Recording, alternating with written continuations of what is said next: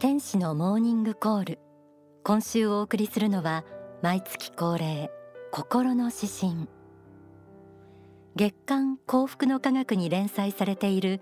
大川隆法総裁書き下ろしの関東言です。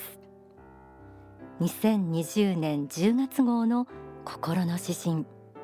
タイトルは一番古い記憶。先月お届けした初恋の時という心の指針と同じく、大川総裁が幼い頃の記憶を懐かしみながらたどります。今月じゅうろくにちから公開の映画夜明けを信じてにも通じる今回の詩編、一体どんな内容でしょうか。早速朗読します。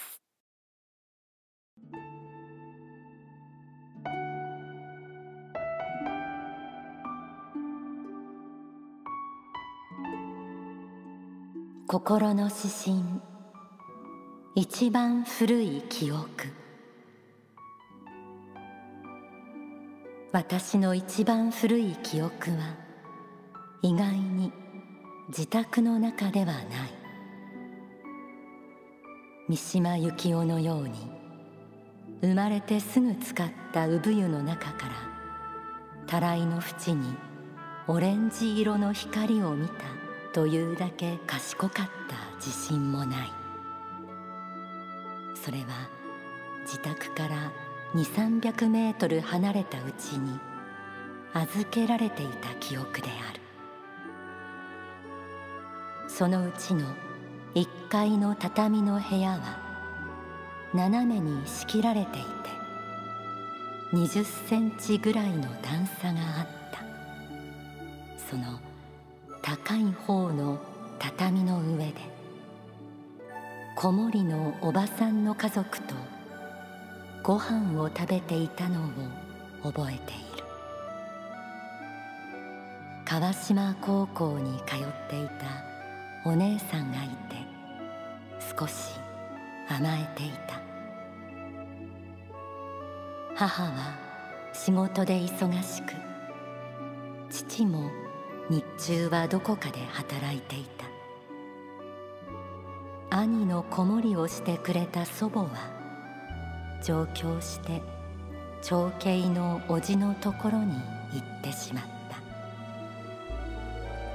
た。よんさい上の兄が小学校に上がる頃、にさいよんかげつで自宅に戻されて、川島神社の丘のふもとの保育所に通うことになった。朝、母が手を引いてくれたことを覚えている。他人のうちに預けられていたのは寂しかった。しかしよその子になってしまってはと父が心配し、母の休みの月曜日の前の夕方には、父におぶわれて菜の花の小道を帰っていった。徳島本線の線路が緩やかにカーブし、空には三日月がかかっていた。決して泣かないが素直になれない問題児が育っていった。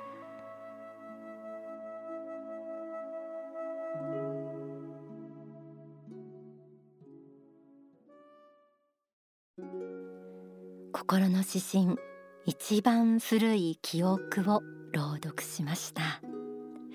え、お聞きになりながら、ご自身の遠い記憶と重ね合わせたという方も多いんじゃないでしょうか。今なぜ大川総裁がこうした詩編や映画などを通して人生開講を世に出すのか、不思議に思う方もいらっしゃるかもしれません。でもそこには、やがて世に立ち全人類を幸福に導く宗教家の原点があり、道を求めて後に続く私たちに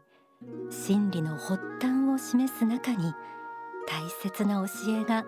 込められています。さあ、あなたは一体この中に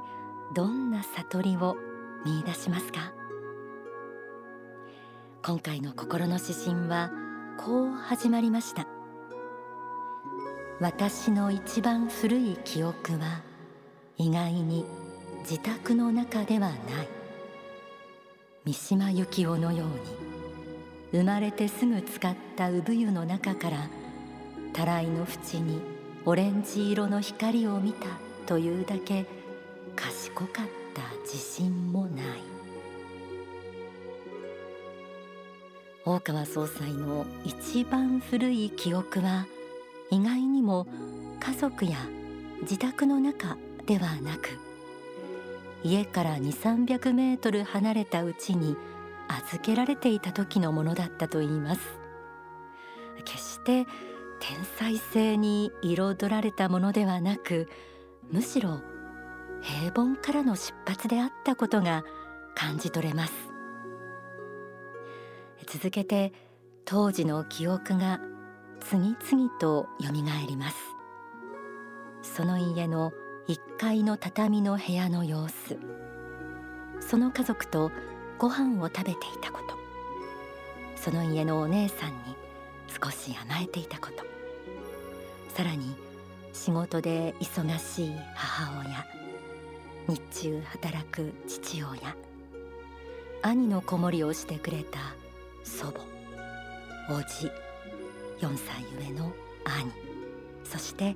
川島神社などさまざまな人物や思い出の場所が登場します。家族や周りの人たちに見守られて育まれてきた大川総裁の姿、他人のうちに預けられていたのは寂しかった、そんな幼い日の心情も吐露されていました。そして詩編はまるで情景が浮かび上がってくるようなこんなエピソードで締めくくられます。よその子になってしまってはと父が心配し、母の休みの月曜日の前の夕方には父におぶわれて菜の花の小道を帰っていった。徳島本線の線路が緩やかにカーブし、空には三日月がかかっていた。決して泣かないが素直になれない問題児が育っていった。書籍「若き日のエルカンターレ講義」には次のような一節があります。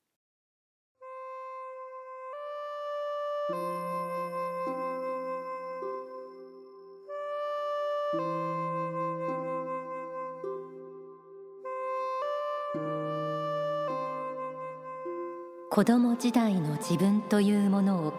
えると、確かに平凡からの出発という言葉通り、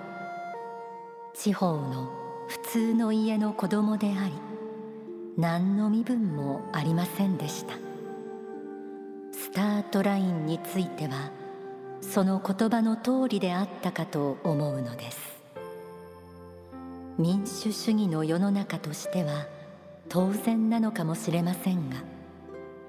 普通の家に生まれ育ち、その中で自己発揮をして世に出るという形になっています。したがって最高の環境からスタートし、勉強して成長していく人に比べ、私の場合は非常に見劣りするようなスタートではあったと思います。しかし地方の普通の家からスタートすることには、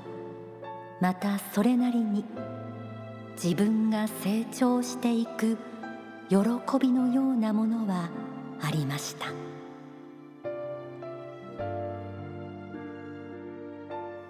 心の指針、一番古い記憶をお届けしています。ではここで大川隆法総裁の説法をお聞きください。二十歳前後ぐらいまで子供時代からですね、振り返りますと、小さい頃はまあもはやいかんともしがたい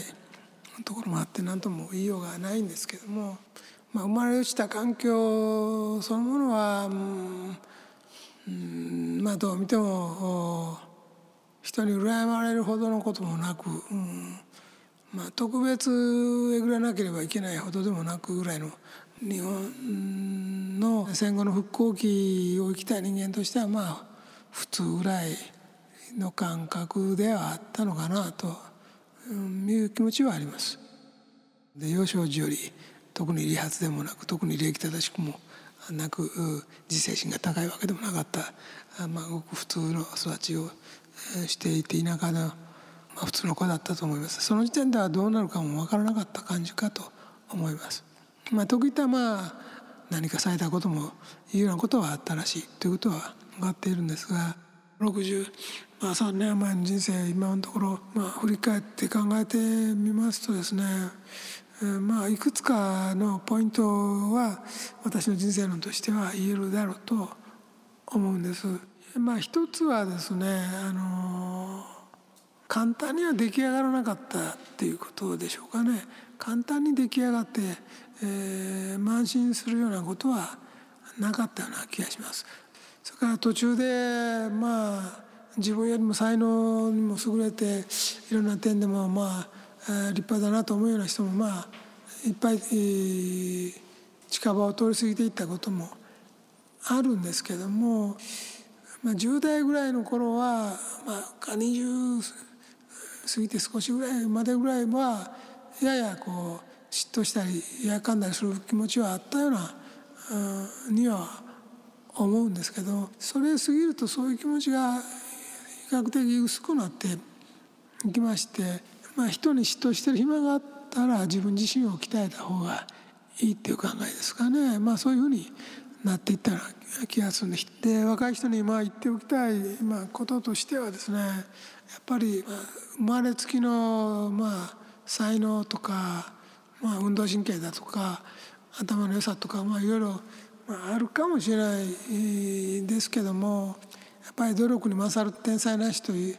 ことはありますけど、やっぱこちらの方が正しいような気がします。だから短期間とか比較的、うん、同年齢のじゅう代あるいは二十歳過ぎぐらいまでぐらいなら、まあそういう環境要因や、まあ、遺伝子なのかもしれないし、まあ、いろんな要因によって差がついていることはあるけども、それは一定の年齢を超えたらもう言い訳にはならないんじゃないかなと、まあ、思ってます。うん、そうじゃなくてやっぱり長くやり続けたらどの道でもプロにはなれるんで、あとはまあ自分の努力と習慣の力、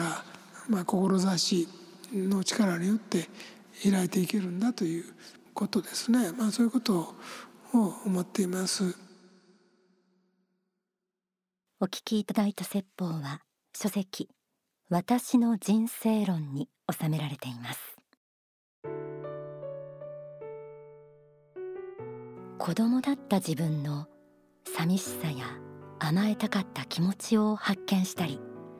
どれだけいろんな人に愛されていたのかを思い出す中に、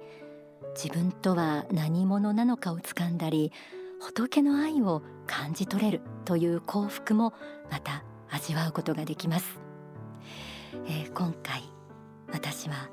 救世主自らが平凡から出発した姿を示される意味も大切に受け止めて、後に続きたいと思いました。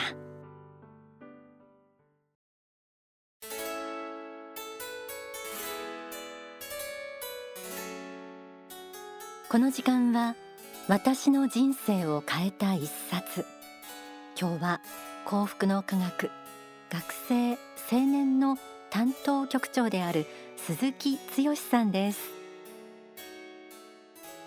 私の人生を変えた一冊は大川隆法総裁の幸福の原点です。出家する前なのでにじゅっさいこう半の頃なんですけど、えーまあ、それこそ仕事がうまくいかない、家庭もうまくいかないで、当時の僕にとってはもう人生全般がうまくいかないみたいな、完全に悩みの渦中にあった状態、まあ、一つのある意味挫折ですよね。でも一応当時信者ではあったので、改めてまあ幸福の科学の教えを求め直したっていうんですかね、そういう時期でございました。当時とにかくもう不幸感覚が強かったので、もう何がいけないのかがもう本当にわからない、まあ、でもこの本を読んで書いてあったのはですね、あの、まあ、企業に入って働いている人は傍目から見れば大変恵まれた環境にあるわけですが、まあ、その世界にどっぷり浸かっていると、同じく企業に入って生きている人たちの中で自分がどのように扱われているかを考え、自分より優れた人がいたり自分より優遇されている人がいたりすると、もうそれだけで心に不平不満が出てきますって言われて、その通りですみたいなうまくいってなくて、他にねうまくいっている人とかですね、なんか評価されている人々ももう心が揺れまくってみたいな感じだし、当時の自分はまあ全部自分がみたいなですね、なんか自分ができるからとか、自分が努力してきたからとか、頑張ってきたから今の自分があるんだとか、評価されて当たり前とかですね、まあ、そういう方に近かったかなというふうに思うんですよね。先生の教え、先生の本のすごさって、まるで自分の人生丸ごと見られてるかのような感じ、印象を受けましたね。自分自身を見せつけられるんですかね、本によって、うん、そういうふうな当時は印象でしたかね。ここにね、その続きに書いてあるのが、どうか自分は花を摘み取って自分を飾ろうとしているのか、あるいは後の人々のために花の種をまいているのか、この点をしかと考えてみていただきたいと思いますってあって、もう本当に自分のことしか私は考えてなかったみたいな、自分を飾ることしか考えてなかったってこう思い知らされたので、逆にだから何を直せばいいのかっていうのを本当に答えをいただいたっていう感じですかね。正しい反省っていうんですかね。仕事をプラン、ドゥ、チェック、アクトって言葉がありますけど、あのチェックっていうことはしてたと思うんですけど、自分の人生を本当にチェックする、振り返る、反省するってことはできてなかったので、それができたっていうのは大きかったと思いますね、うん、だからその価値観、考え方、結局それは仕事の仕方にもつながっていってたので、そこをこう点検できた、反省できたっていうのはもう非常になんか挫折から立ち直るにはとっても大きい力になりましたね。まあ、その挫折と幸福の科学のこの教えをまあ再確認する中で、まあ、本当の幸福っていうのはそういう目に見える物質的なものじゃなくて、まあ、いかに心があ本当の意味で満たされるのかみたいなところに目が行きましたね。実は心が平和なことが一番幸せだなっていうのは一番当時実感したことかもしれませんね。私の人生を変えた一冊、鈴木剛さんのその一冊は幸福の原点でした。